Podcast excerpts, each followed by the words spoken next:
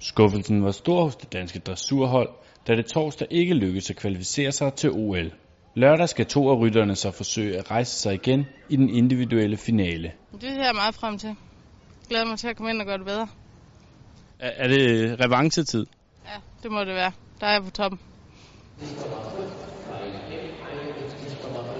Jeg vil op og have nogle point igen, og, øh, og komme herfra med, med en god følelse.